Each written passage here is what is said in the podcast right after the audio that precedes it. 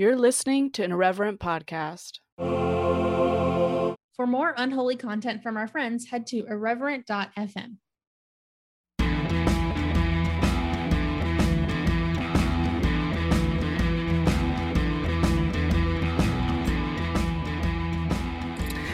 Hey, friends. Got it.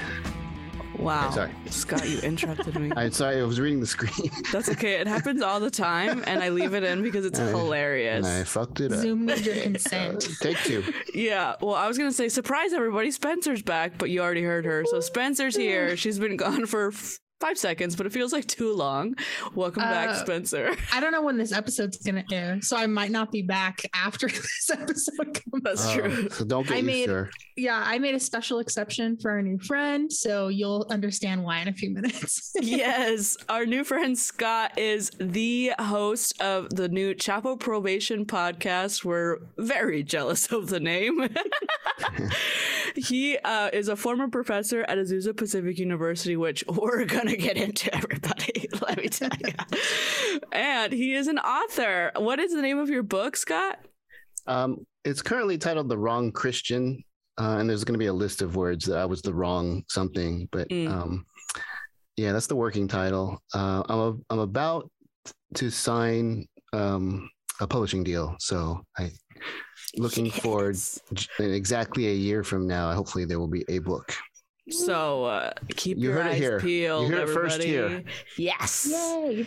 Well, Scott, um, you have told us that you listen to our podcast, and we're both excited, and I am embarrassed because I, I, my wife and I binged for like we had to on the whole drive back from San Francisco. So whatever, six hours of Did you did you like start at the beginning or did you pick? no, we are were just clicking around, you know, All right, seeing, cool. seeing the people we recognize, and then we just ended up just doing the, the last most recent couple.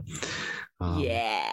So yeah, I feel I feel nervous. Um, You I'm really, fan, I'm fanboying here. you really shouldn't, because oh my God, like no, we are the most um we're the most casual, unprofessional um podcasters there are, but Yeah. we do a good job of making it seem like we are not, yeah, so. Yeah, no, I'm I'm learning from you. So, so I- always I- happy to help. yeah, I got three episodes under my belt at this point. So so you're a real podcaster. Oh, yeah. Honestly, I'm a yeah, you have veteran. th- you have three uh, episodes out. That's like that's like a real deal right now. yeah, exactly. Well, Scott, um, tell us about your life story, your testimony, about what we're talking about today. Tell us everything. Okay. Well, probably like a lot of guests, I'm an ex evangelical. I grew up in the church, grew up in Pasadena going to Lake Avenue Church. Um, and you can hear me talk at length about that on like the ex evangelical podcast with Blake. I went into deep dive into, um, yeah, the being in Sunday school. And, and then I did intervarsity Christian fellowship in college. And I, I was, I was all in. I was a leader. I was a worship leader. I, I, I want, let me, can I flex a little there? 'Cause I was, Yeah. I was a worship leader. all the girls are all up in your business. It's it's good to be the worship leader. yeah. Except except you know, fuck it. I didn't I didn't take advantage at all of that. Uh, I've I've too, too low self esteem to to believe that it was cool uh, at the time. What? You didn't feed into the hype? No, no, I was just serving God. You know, I was just. oh, uh, God bless you, Scott. 'cause All right, I Scott, would have. my wife makes fun of me for it too. She's like, man, because she was not impressed. She, I, met I met her in college. yes. I love your wife so much. Yeah, she was like, whatever. Oh, badass. Where did you go to Um, college? Because I know you said you did oh, InterVarsity, so I yeah. assume you didn't go to a Christian school. No, no, I went to uh, UC San Diego, which is a big nerdy school, and um, uh, you know, I, I felt like going to Christian college was like a, was like um, going the easy route. You know, I went I went into the I wanted- is.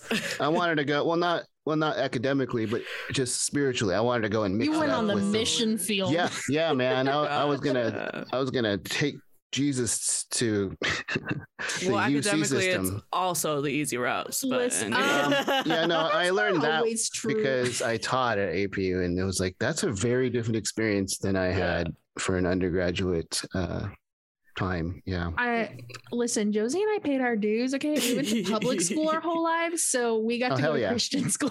Yeah. No, you earned it. You earned it. Yeah. I studied art. Art is great everywhere. So yeah. Oh, nice. Um, I used to carpool with. uh should I, s- can I say his name? I'm not saying anything bad. Uh, yeah. Dave uh, Carlson. Oh my gosh, I love Dave. Yeah, we're neighbors, and so uh, we carpooled like, the Uh, last couple of years I, I was working there. Listen, I feel like the art department is a pretty safe place to It Oh yeah. Yeah. Oh yeah. yeah, Dave gave me a job, so we like Dave. Oh, nice. Yeah, yeah. The, And the art majors and the English majors, and sort of the drama, but mostly the art and English were kind of like when I was there, the badasses on campus. You know, they're the ones Oh, who- who 100%. smoked weed and and and partied, and um, Mhm. yeah, sometimes uh, during class, Hell yeah. not in my class, but um, I could see that because my um like you know taking like your gen ed like English and art classes, there all of the extra credit opportunities in my English classes were go to this art department event and like Mhm. tell me how like you know how does literature like impact this and i'm like this is some bullshit you made up just so you can hang out with your friends basically. Hey, first of all, yes, I planned those events for them to hang out. Okay, it was a lot of fun. But that's how you get. That's how you get connections and, and Yeah, networking. Yeah, it's so Yeah. much fun. i definitely went to one where i had to watch a film that a professor made and it was fucking weird like the weirdest thing i've ever. Brett Everett Dickinson. Yeah, I helped with that film. Yep. Uh-huh. Probably. My English professor was like, My friend made this film, um, and it's on West Campus. If you go and sit through it, actually, I don't even think at that point it was for me, it was for my best friend because I was like, You should take this English class, you'll enjoy it. And then, yeah, that was like her extra credit. And she was like, You should come with me. And I remember sitting there like, What the hell am I I know watching? exactly which professor made you do that too. Wow, I feel like I'm so clued in. I was so in the in the skinny with all the professors. Wow. But anyways, Scott, continue. Uh, and uh, where are we? Oh, undergrad. My wife and I moved. Well, during undergrad, we started deconstructing. We're like, we have all these friends who are not Christian, who are Muslim, who are Hindu, who are gay and Mhm. lesbian, and and trans wasn't really a thing yet. I mean, it existed, but it it it wasn't on everyone's radar. But my wife and I were such Christian nerds when we were dating. We we did a, like a Bible study to say what does the Bible really say about homosexuality, and we got we got concordances, we got we got dictionaries, we got um, other books, and came to the conclusion that doesn't really say much. Anything at all. yeah, there's a, there's a couple of clobber verses that you can either not very- contextualize or Yeah. not. Um, but it's I'm it's there. You know, it, it's it's it's there. You know, just like a lot of things, like like eating shrimp. Um, it's there, but you know, can Yeah. can you? And it says that, but does do you follow it, and why or why not? You know, it's it's a whole thing. It's the mental gymnastics necessary to to argue both sides is is is huge. Um, and I think that was like the thread that the big thread that we you pull, and it's everything else starts to unravel. Because if you're going to contextualize that, well, what where do you stop? Mm. But I, I held Yeah. on to. So it, interestingly, if I could talk about my podcast, every Yeah. single person Yes. I've interviewed eight people at this point. Seven of the eight have said, literally word for word, if because they went to AP, they deconstructed quickly because they were in a safe place to analyze the Bible, and um, and if they had gone to a secular school, it would have taken longer. And I found that to be true because I went to a secular school where there wasn't a safe place to to question the Bible because you, you felt like you're fighting for your faith every day with these Mhm. secular, evil, liberal professors who hate Christians, Yes. and Um, and so you just dig in and you don't really you do apologetics, but it's, it's you're defending the faith. You're not ever really taking the time to see what the Bible says or doesn't say, and and weigh that on its own merit. So yeah, it took me most of my 20s to deconstruct. And we moved to San Francisco. We both went to grad school in San Francisco. And that was a revelation just to like be in the real world. Um, and living in San Francisco pre-internet was pretty awesome. It was it was still kind of this hippie town, this kind of odd place. Love that. Yeah, and I, I did my Master of Arts in Writing at University of San Francisco. And then we moved back down to LA, and I immediately went back to my old stupid church, Lake Avenue, thinking that we could help, we could help these Christians, you know, open their minds or expand their worldview. And that was a dumb, dumb idea. It didn't end well. And that's a big church. It- yeah. it, it, was getting bigger and bigger. Yeah. Um, and so uh, we, we stopped. By then, I'm working at APU. I'm teaching part time, and I have to sign this thing saying I'm active in my church. and we stopped going. Um, so we went to All Saints here in Pasadena, which is like a really nice liberal Mhm. Church. We call it Yeah. the last stop of Christian faith. Yep. Shout Um, out. Uh, a, Great place. pas- a pastor I used to used to be one of my bosses when I worked in a mega church. Yeah. Just became a pastor there, and um, it's one Oh. of those where I'm like, look at the glow up. Like yeah. went from where we were to here. Like I love it. yeah. I mean, I mean, there are. When I grew up here in Pasadena, we thought people who went to All Saints weren't actually Christian. Because what what's this feel that. Episcopalian liturgy liturgy liberal stuff? You know, Mhm. I, I heard gay people go there. That's you know that that's that's the devil. That's the devil right there. Um, so there I was, um, and then I realized that I don't know if I I don't know if I believe in anything anymore. And here I'm being promoted left and right at APU. I got promoted to like a lecturer, and then I was given a part time job. And so, uh, right when I got a full time position at APU, I had to admit I don't believe anything anymore. But I felt like really good about the job because I loved my students, and my students we got along great. And I created this space where students could ask the questions. Um, and you know, I would be there defending the, the conservatives against any if there was a liberal kid in the class. It was pretty rare, but it happened. Um, or helping them understand uh, race issues uh, in a more nuanced way, or helping understand gender issues or, or human sexuality. Um, I loved being in, and I felt like I was still fulfilling the mission of APU because I was helping them um, be better Christians, Mhm. e- even though I didn't believe in it. Um, and Were so- you yep. teaching um Yeah. Like English specific like uh what do you call it? major courses? Were you teaching gen eds? Eventually. Like what kind of students were you interacting with the Yeah, most? When you start off, they just you teach freshman writing and maybe intro to lit, and so those were Mhm. my two. And then as I got further along, I, I you know, I, I taught Shakespeare, I taught creative writing, I taught the upper division sort of um, ret comp rhetoric and composition classes for future teachers.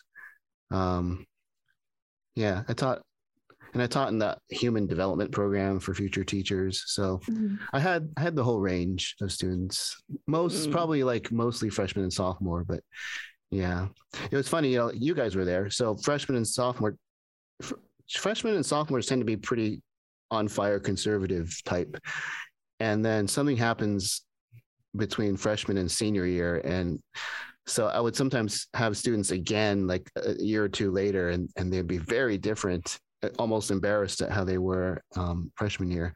So it's it's it's a fascinating view from from the teaching side to to watch the development of students at APU or in, in those kinds of schools.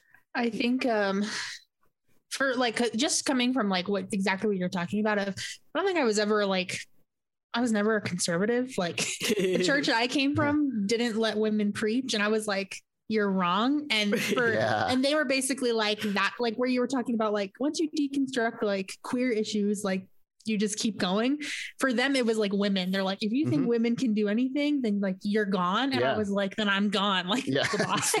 Bye. um, yeah, exactly. So I went to APU. Not a lot of people liked it because they knew APU is egalitarian. They're like women can do anything.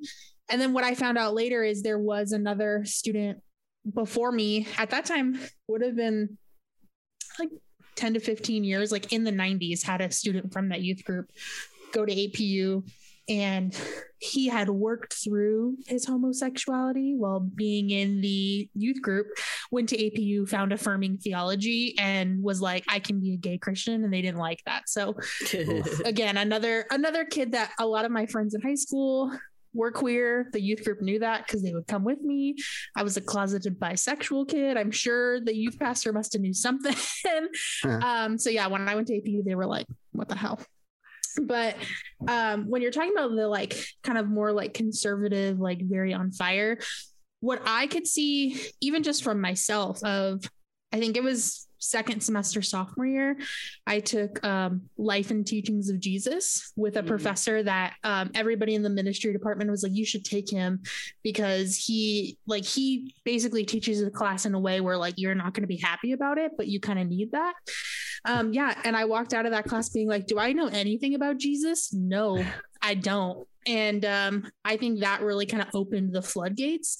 So i think yeah like what you said a lot of those conversations happen in bible classes which is kind of ironic Yeah, yeah. The Yeah. administration liked to tell me that I was a problem. Uh, you know, I was harming the culture. And my point was, you know, it, it's the Bible classes. Mm. um, and, and not that they're trying to harm, but like they're really showing what the Bible says. I had a former student um, reach out to me year, a couple years after I left, and she was telling me she was an atheist now, and I and I half jokingly said, "Oh, I'm sorry if, if I you know did anything to hurt your faith because that that's, that wasn't my intent." And she was like, "Oh no, you had nothing to do." with it." She's like, "You wish." Um, it was the Bible classes. Yeah. If anything, I my class made her dig in harder to to be a better Christian. Um, to, you know, to answer to my liberal, you know, filth that I was spewing out. Um, so yeah, she she's like, no, you you had very little to do. yeah, Yeah, I mean, which makes sense, right? From an English perspective versus theology perspective. English kind of teaches you to appreciate the words on the page and the beauty and the nuance and the metaphors and all the blah, blah, blah, blah. Hopefully, Whereas, yeah, whereas theology is like, uh, fuck all that. Now learn the history and the context and the da, da, da, da, da, Yeah. da. yeah. So I don't know what the English department had up their butts, but but that's kind of into it too because like That's a personal question. Uh, Yeah. uh, yeah. one of the one of the biggest things I remember from um like very first Bible class, and again because I didn't grow up Christian, I became a Christian as a teenager. I remember sitting in my Exodus and Deuteronomy class, and they were just talking about these stories like they knew them back and forth, and I really literally like only knew the story of Moses in the sense of like, oh yeah, Moses set the you know set the people free. They went to the promised land, but Moses never made it, that kind of thing. And then find out like, no, there's so much more to the story and all of this stuff. Or even something as simple as like the professor being like, yeah, like who's seen the movie Prince of Egypt? I'd never seen that movie till I went to APU because I just didn't grow up in the Christian culture. And um, you know, that was the first time that they were like, hey, like when you're looking at like books in Genesis and a lot of the Hebrew text is poetry. Like, what does that mean in how we understand the Bible? Like, that had never been told to me ever. The only Yeah. thing that had been told was like, oh, yeah, like the Psalms, like those are songs, but still somehow I was supposed to take that literally, which I Mm. thought was weird. yeah. Yeah, like when I remember finding out that the Bible was just like ripped together and canonized by a bunch of, you know, white dudes doing something with their own agenda, and immediately I was like, Mhm. "Ah, fuck this then."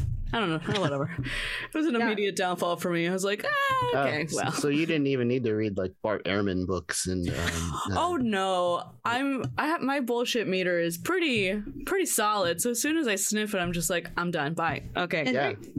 That Oh, was that good. class in that uh life and teachings of jesus class they Mm. we did a whole thing about like what is the canon why is it canon Mhm. and then the professor pulled out um apocrypha you know books from the apocrypha and he's like let's read the story about jesus as a 10 year old and he killed his best friend what like what does that mean like why wasn't this put in the bible and we're like Yeah. Um yeah, I I, could see why maybe that wasn't. Uh, yeah. Well, in, in the story, basically, Jesus is upset because his kid's mean. So he kills him and then resurrects him to teach him a lesson. And they have to be like, no, Jesus, you can't do that. And they're like, why do you think this wasn't included in the Bible? And you're like, hmm, I can see why they decided, let's just not put that one in. They did leave in some rather odd ones though, like when Jesus go, finds a fig tree and he's hungry and it has no figs, so he kills it. Like Yes. Yeah.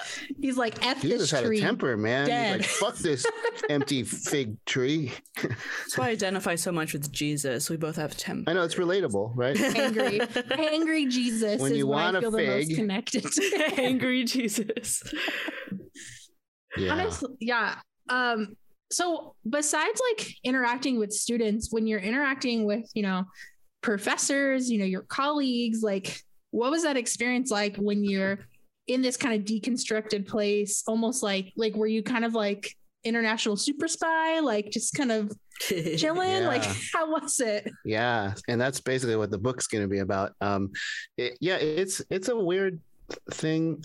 Um, so I grew up as a good kid. You know, I was a rule follower. I, I parents loved me.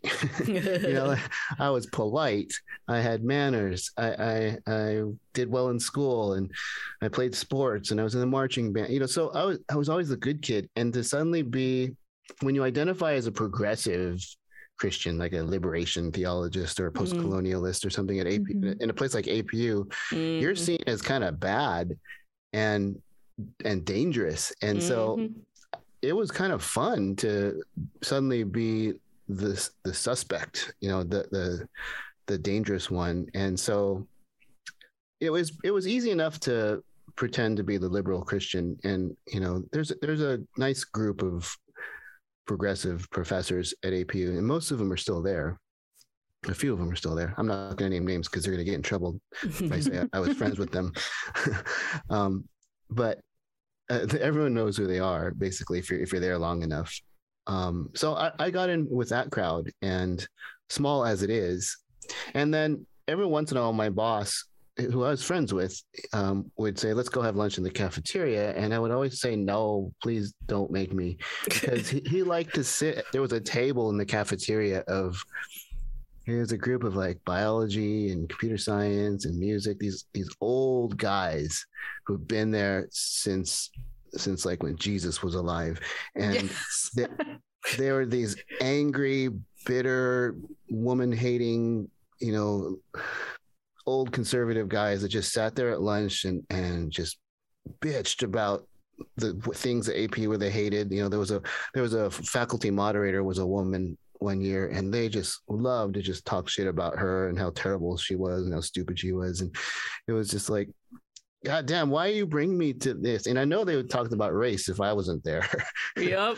but uh, I think that's why he brought me just to like so they wouldn't t- at least talk about race that day. But My Um, biggest question is why I mean, I mean, I guess people could say the same for you, like, why stay there if you didn't believe it? But I'm also like, for a lot of the like conservatives at APU, like, again, APU is not as conservative as a lot of other Christian schools. So, like, the women issue, there were so many people, especially men in my classes. When I mean, there was women too, and I was always shocked, but you know, they'd be like, mm-hmm.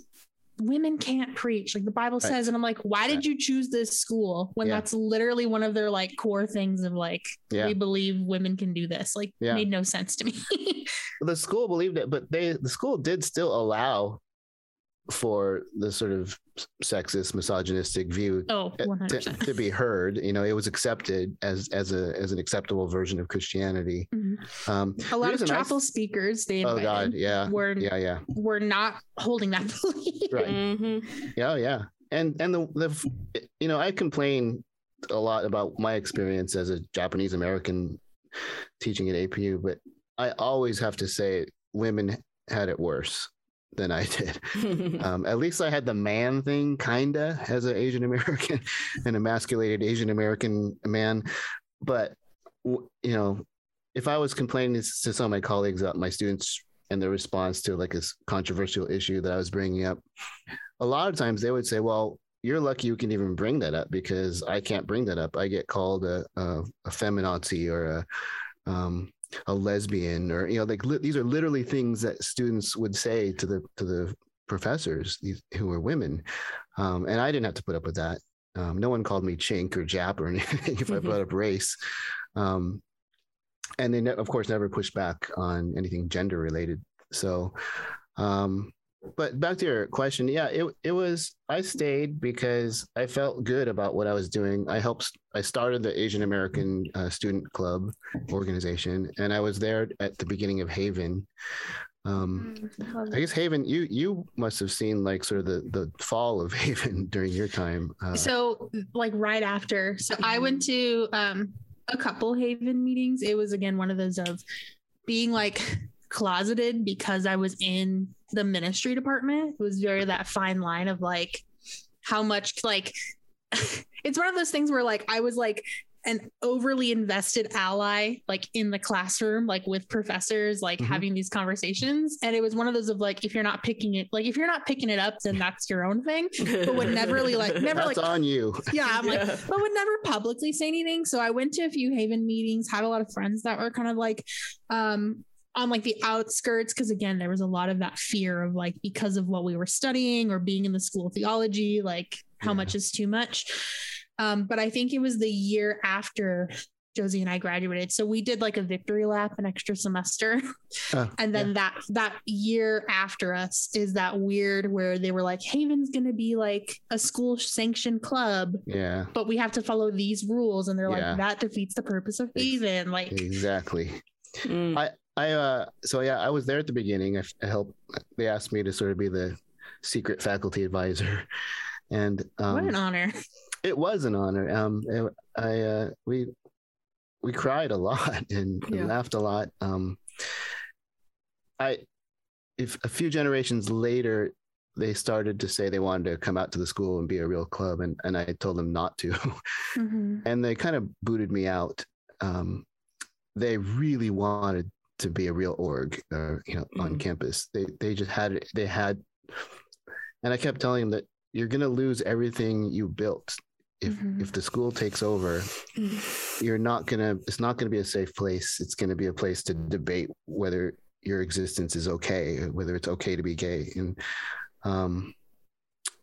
So for a while, I was on the outs with Haven, um, and we eventually we reconciled. Um, my last few years there, but yeah, it's it's so tough. It's such a, it's hard to be, it's hard to be a BIPOC person. It's really hard to be uh, gay or, or trans at APU um, because the school has no idea what to do Mm. with that. Mhm. They only know how to condemn, and and then to play it safe, they they they'll you know kick you out or or get you in trouble because they have to answer to local pastors, they have to answer to to donors, Mhm. and uh, there's really nothing they can do. Um, some of the administration is really sympathetic to the issue and would love to be a- an affirming school, but Mhm.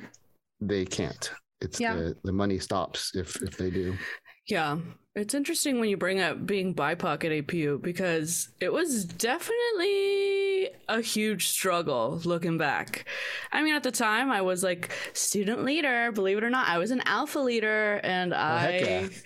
I uh, was offered an RA position, but I instead chose to work at the Center for Student Action, which is was a liberal haven in and of itself. But I'm glad I chose that over RA. But it was always an interesting balance of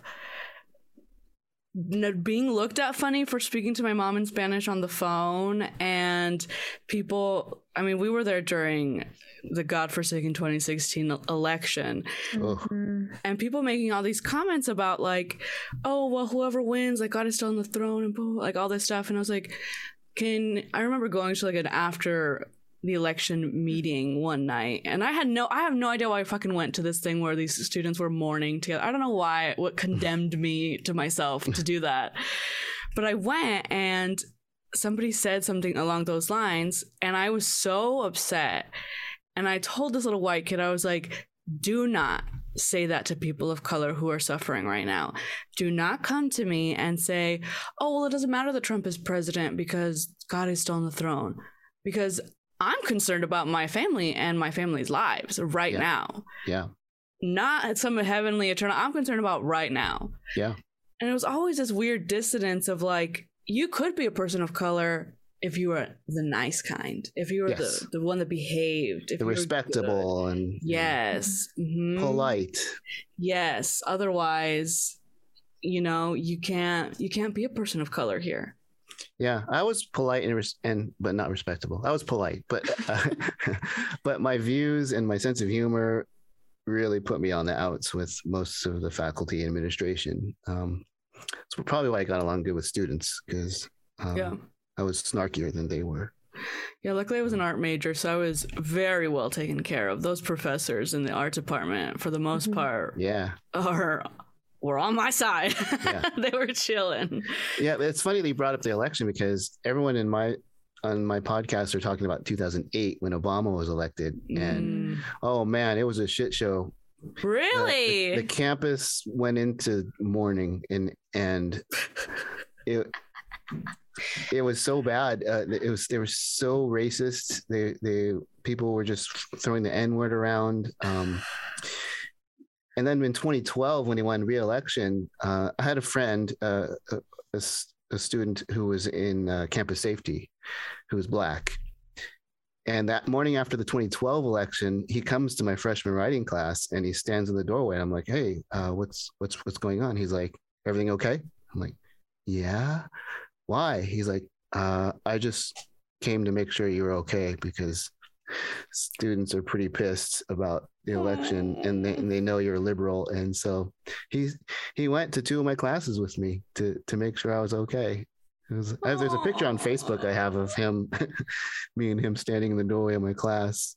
And he's a big guy too, so I was like, "Yeah, don't fuck with me today, because I got my campus safety protector here."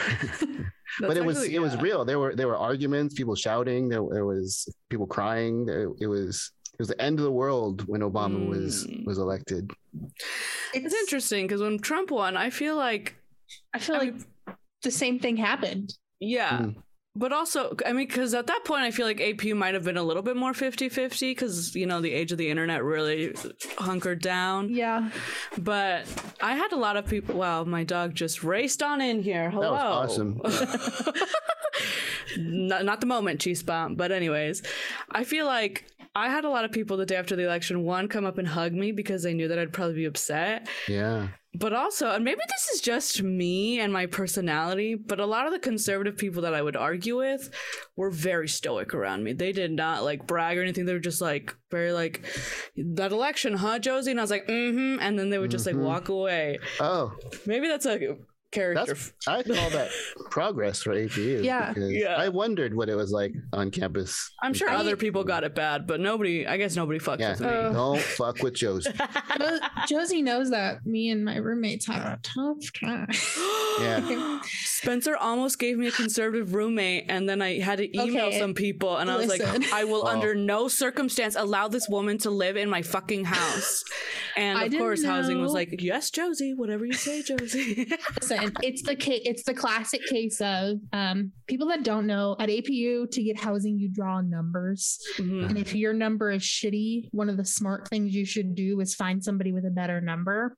Mhm. And so, um, me and it was going into my senior year. Me and she was kind of like an acquaintance. We had talked a few times, um, but we had kind of agreed, like, you know, oh, like we should be roommates. Like it'd be it'd be fine, whatever. And we had decent numbers, but not a good enough number to get like a one bedroom. So we were like, oh, we should do a two bedroom because then we could get like a good spot. So you know, we went on the APU roommate board, found these two other girls that they were like, yeah, like um, one was going to be a senior, one was going to be a junior. Like, yeah, like we're just looking for some roommates, whatever. We're like, perfect. Like, you guys would room together, we'll room together, it'll be fine. Um, and so, you know, sign up with these girls, and it's the spring, so you know the election is happening. Like, you know, it's coming that that fall, but at that point, um, I don't think Trump had the nomination yet. Like things hadn't gotten Oh. too wild, you know. It was still in that kind of like, oh, like we don't know what's going to happen. So it wasn't something. It wasn't like a topic. Like, we weren't like, who are you voting for to pick our roommates? um so yeah me we sign up for with this these girls. And so it's me and my friend um who's hispanic. And then it's another girl um they wouldn't care. So it's my friend jen. She's mexican. This girl abby she's black. And then this other girl i won't say her name but she was a white girl. And so we're like cool like we'll have this good time fast forward, we're moving in. Um, Abby's like, "Hey, I'm actually really a, a night owl.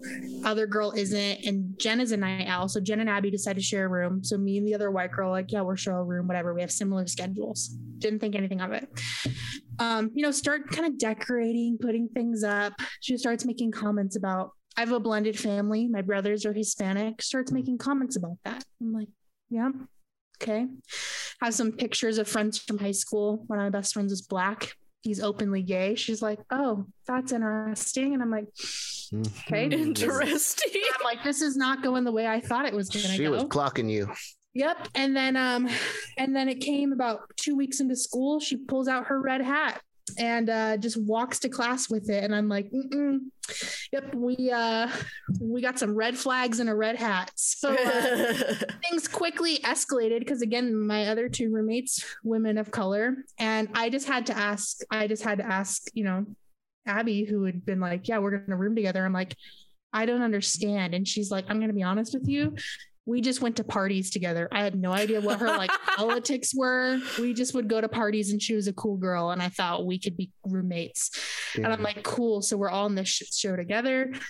And um, yeah, I was very vocal, would talk on the phone about, I don't want to go to that part of town because that's where all the insert expletives of different races. And yeah, it was just not a good time you know, Trump wins the election, things got progressively worse. What would be petty roommate arguments turned into actual, like, um, you know, she was just racist and she was homophobic, and me and the other girls weren't into it. So um, we just like, one, it started of we just pretended she wasn't there, and she was mad at that. And she like complained to the RA, like, they don't want to be my friend. And I'm like, I don't have to be your friend. Like, Yeah, it's not in the share a room that yeah i'm like i we share a room doesn't even have to be friends. And yeah ultimately it escalated. Josie's room had a spot. They tried to move her there. I told josie and her roommates like don't Wait, you her- tried to push her onto well, No, so- housing Oh, did because I oh, had housing. basic- did. I had my own room. I was like, were you mad at Josie? no, no, no. So, yeah basically basically it got bad enough that housing was like well we have to move like we have to do something we're not going to move three girls we're going to move one Yeah. girl and so um joe I, w- I was friends with josie's roommates were in the ministry department with me and were in my small group and they had told me oh we have a girl coming to look at our room because she might move in with us and it instantly clicked in my head i was like it's my roommate, the Yeah, crazy run. roommate. Yeah, I'm like the crazy roommate I've been talking about. It's her. And so yeah, they told Josie, and Josie was like, "Nope, not happening." yeah, uh, for people who don't know at APU, people like assume that your roommates are your friends. Like that's like the assumption. Like that's the culture. is Your No. roommates have to be your. Fr- you have to be But friends with everybody at APU. You're It's all really Christian brothers annoying. and sisters. Yeah. yeah, and it's really, gonna spend eternity no, together. really annoying. Speaking of which, this girl lied to get out of chapel. So Of course she mm, did. okay, I no, did too, but I'm not gonna talk about that. Um, No, this this girl. one year. yeah, this girl had her friend's mom like write a letter saying that she worked for them. This girl did not Oh, have yeah. a job. Like, Oh no, I had a job. I had a job. Oh yeah, Um, Okay, but was yeah. this girl was was she not the majority then on campus?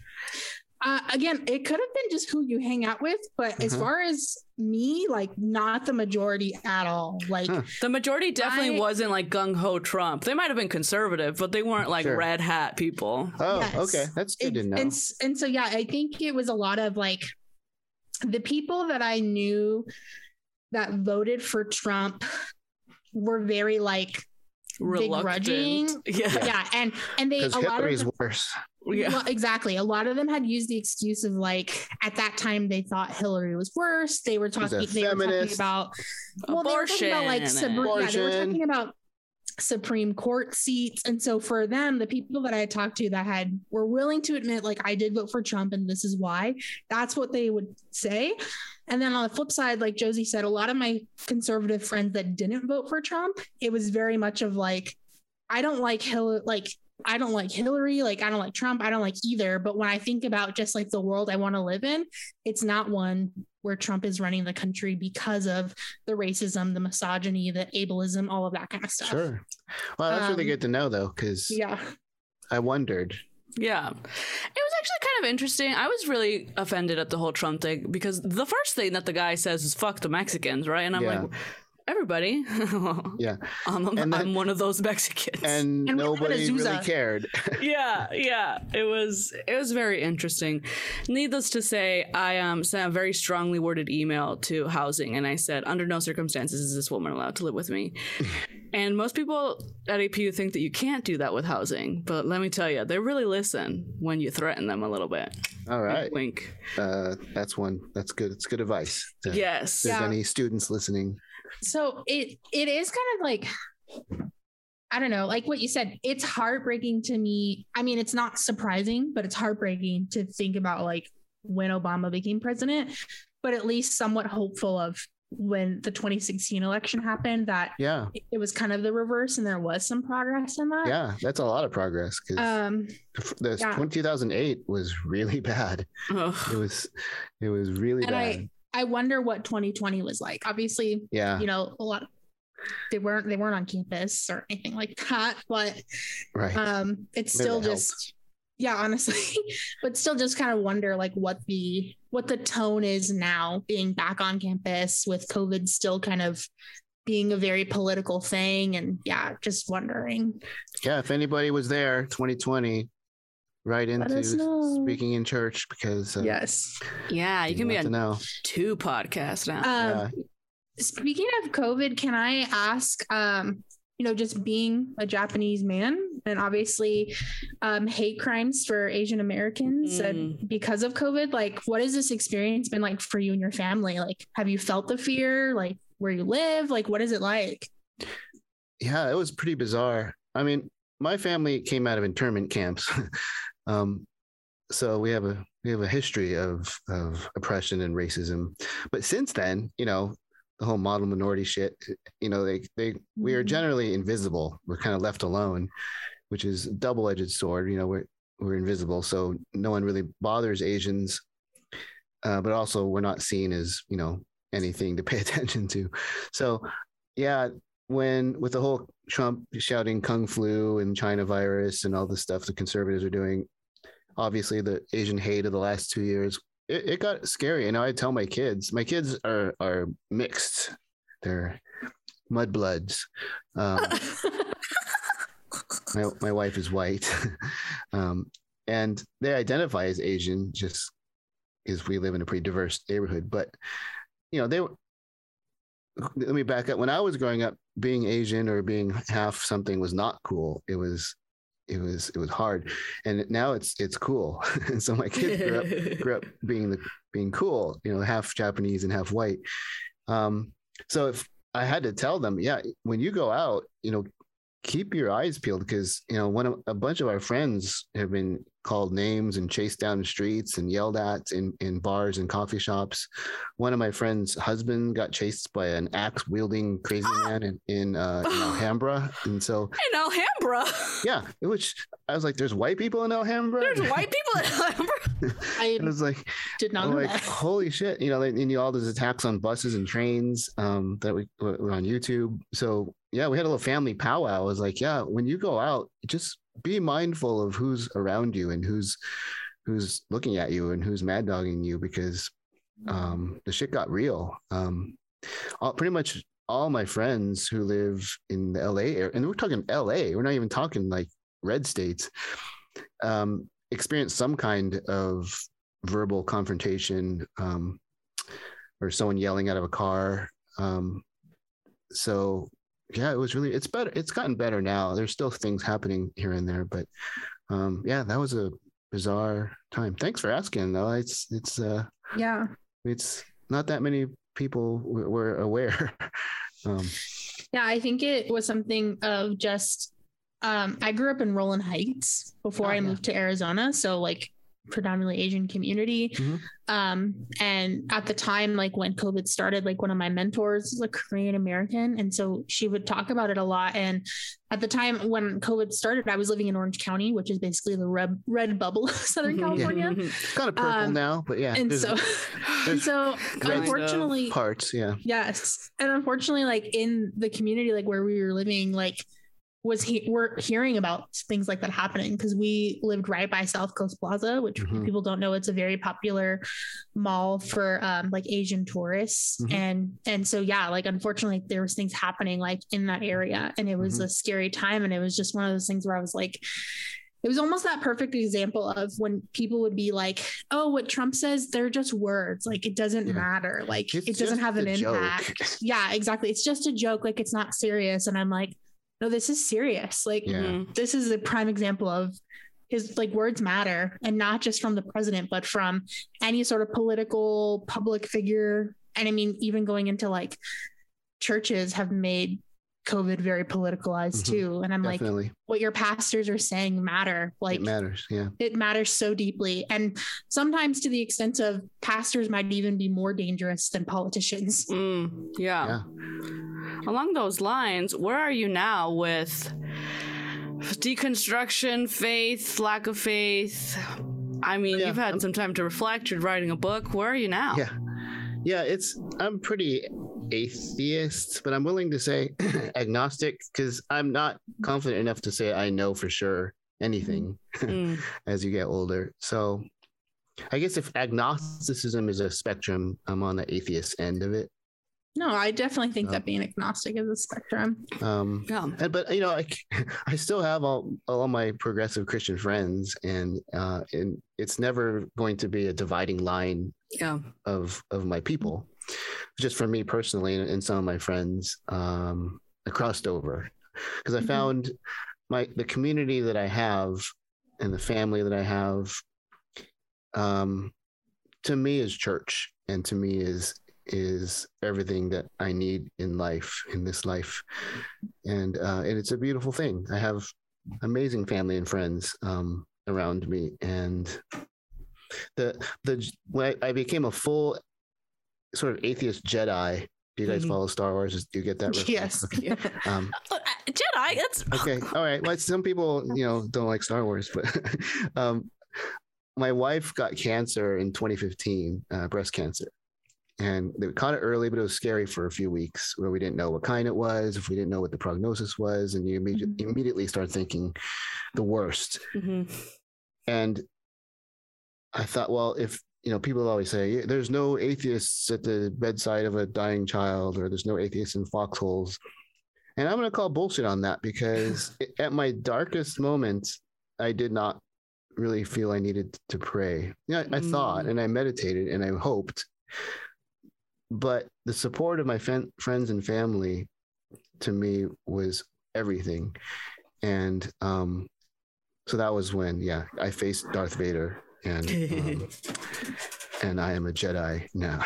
You're a real atheist. I'm a real atheist. I, there's, I'm waiting for my badge to come in the mail, but um, Ooh, cute. And w- what about like your wife and kids? I had um so on your blog you had mentioned about like how you weren't really believing anymore, but your daughter was in like the kids choir. I thought that was hilarious. Yeah. um, so like what about them? Like are they they they hated also- church. They were Okay. so glad that I, they didn't have to go anymore. Um, Hell yeah. my wife, my my my daughter, she liked being in the choir. She liked singing, but um, it was not much really a religious thing for her. It was just a nice thing. Um, the thing that liberals make tend to make not great parents of little kids because they let their kids say and do anything, um, which is fine. But it's a rough. There's a rough patch in there when the kid says, "Well, I can say or do anything," and so my kids would come home from Sunday school and be like, "Those kids are mean," and these kids were like talking back to the teacher and one kid said he hated martin luther king and and and it's just like you can imagine these parents are like oh well that's fine um as long as you believe that. Um so um my parents my my kids were like yeah thank you for not making us go to church anymore. They're- Yeah. Oh, God bless you. Yeah, church was the worst growing up. I hated it so much. yeah I skipped all that. So Lucky. yeah you're see that's why you're smiling right now and uh josie and i are like frowning thinking back to like all this trauma listen, I. Yeah. I lived vicariously through we became Christians when I was a teenager, but my sister's eight years younger than me. So she like grew up in Sunday school. And yeah, she'll just like tell me things and I'm like, I'm so sorry. Like, I'm so sorry you had to do that. Yeah, and I mean, Yeah. I grew up in a Latin church, so if you were uh, out of line, they would go get your mom, and your mom would go take you to the bathroom and beat you. So it was not the best. Sunday school was terrible for me growing up. I mean, I guess the that's Lord a little. Yeah, I'm like, I think that's a little better than just letting these kids say whatever they want. Yeah, well, there's a happy medium in there somewhere where without the beating, but with some boundaries. exactly. Yes. yeah. With Although I- my kid's probably going to be able to say whatever they want, well, within reason. Yeah, Yeah. honestly, that's kind of where we're at right now. So like she's a newborn, so I don't like we still got a couple years, but it's gonna come Oh, sooner than yeah. we think of. I work I, I work for a church, like I'm on staff. It's Yeah, yeah. it's liberal church and there's Yeah, lots cool. of room for discussion, but still like there's hard stuff in the Bible that I'm like, how am I supposed to explain this to a child? Yeah, yeah. Is this your first kid? Your first? yeah kid? she's our first Oh, nice. and um yeah uh all, like i said already of just like certain things that i'm not excited for because of like faith which is like Mm. kind of sad Yeah, and and then on the flip side of that, there's things.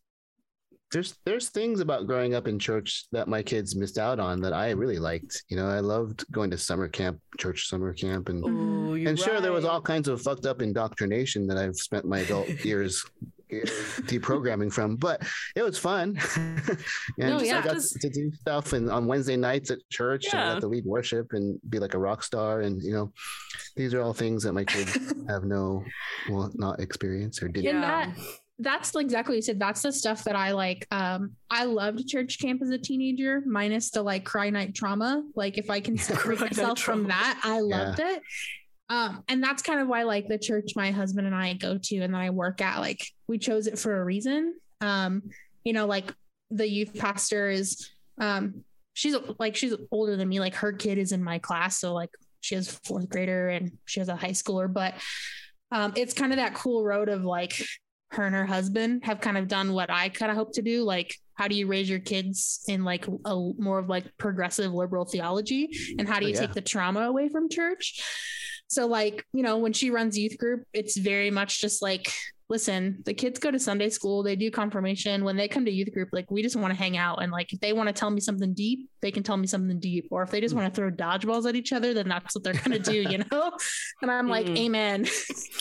Yeah. I mean, but bless the universe for letting us all get out of APU alive. Am I right?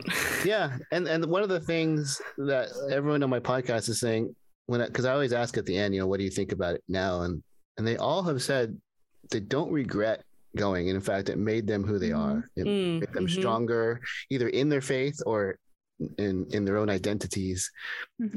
they said it's a terrible way to do it it's like joining the military or something Truly. but and they wouldn't necessarily suggest someone else go the same route but they made lifelong friends they formed these identities they learned how to fight for themselves and find their Mm. voices. Mhm. and um yeah it just is what it is. And, and i think and back to your earlier point of why i stayed i knew it was their house you know it's the evangelical house. I'm the one that doesn't fit. I'm the one that doesn't belong when, when it comes down to i tried to carve out a space and i tried to be there for the students who felt the same way but it's their house. That's that's how they run it. And you know we can disagree with it. We can hate it or or whatever but it is what it is Yep. Mhm. And I mean, change is gonna come anyways, whether they want it to or not. So hopefully yeah sucks Yeah. to suck. I uh honestly like sounds stupid, but I like pray all the time. Like when you're talking about like how APU like there's so many people there that I know personally that are on like faculty and staff. I would love for it to be an affirming campus, but they have to answer to like board. Yeah. Um I literally pray every day that they like that board just like kicks it. they just Yeah. like kind of take and they just like kind of take over. Like I know that sounds really bad, but it's just the a small truth. meteor hit the building this morning Hon- honestly because i just like my hope is that um i hope it comes way sooner but my hope would be that like by the time my kid is choosing colleges that i wouldn't have to tell her you can't go to apu because it's not a safe place. Like Yeah. i would Mm. hope that in that time that could be an actual option for her. You know what i mean? Hmm for sure. Seattle pacific i'm hearing Oh, is way ahead of uh, Yes. apu in that regard. I Um, uh yeah i and other had a schools Um, But who wants to live in Seattle? me. I'm just kidding. no, yeah, a girl, a girl from my youth group that was a couple years older than me went to SPU, came out, and she's living like her best life. And I always wonder, like, damn, should I have gone to Seattle instead? Yeah, well, it's good beer and coffee up there. You know, it's uh, and seasonal depression. seasonal. California ride or die, baby. Uh, I'm pretty arrogant about that still. I don't care.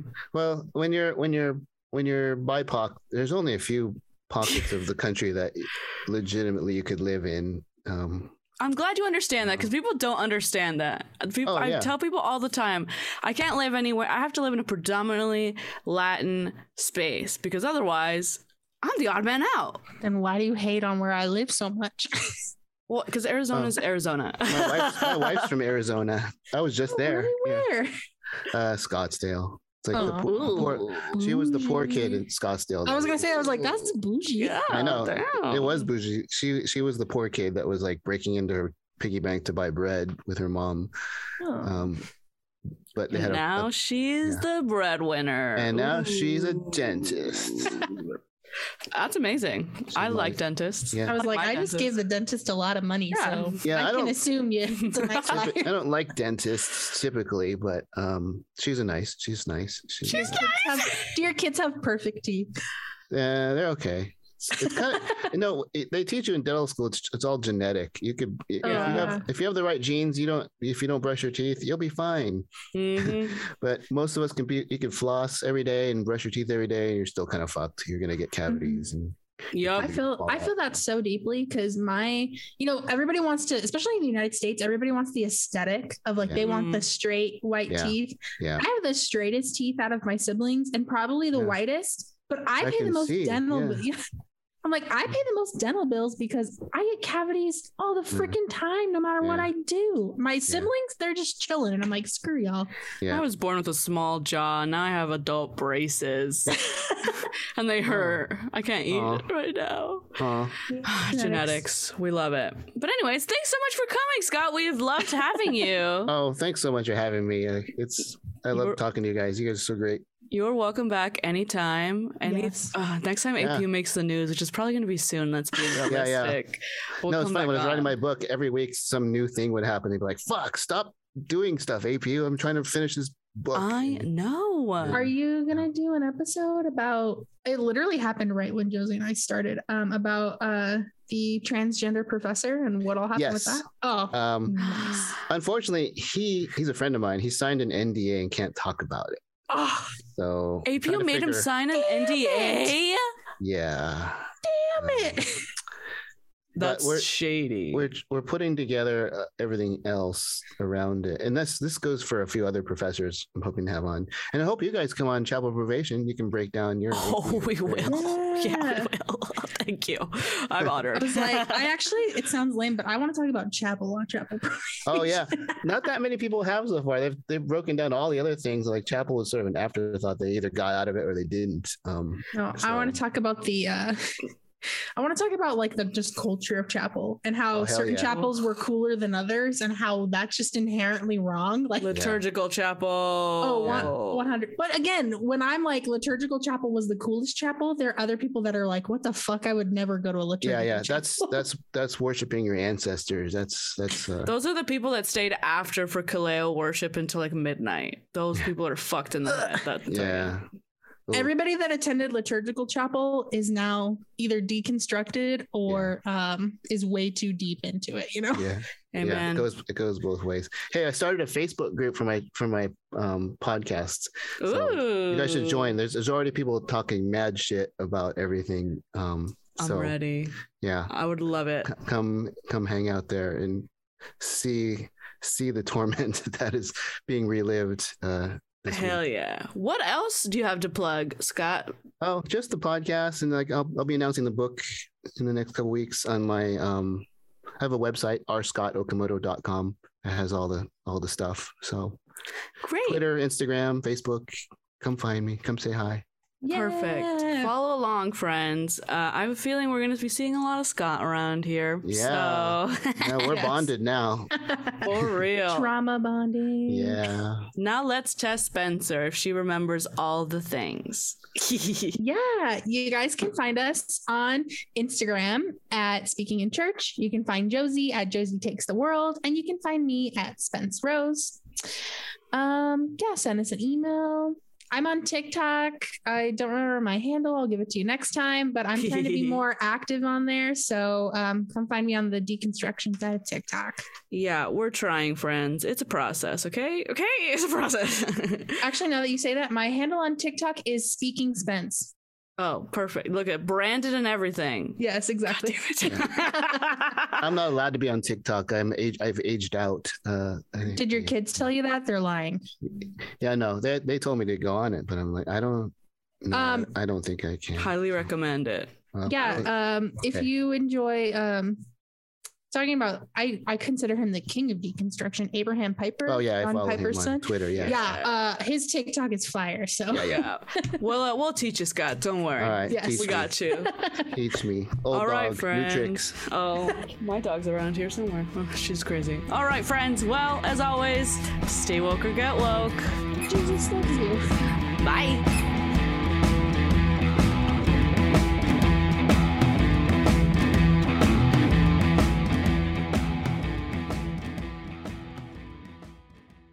This has been an Irreverent Media podcast.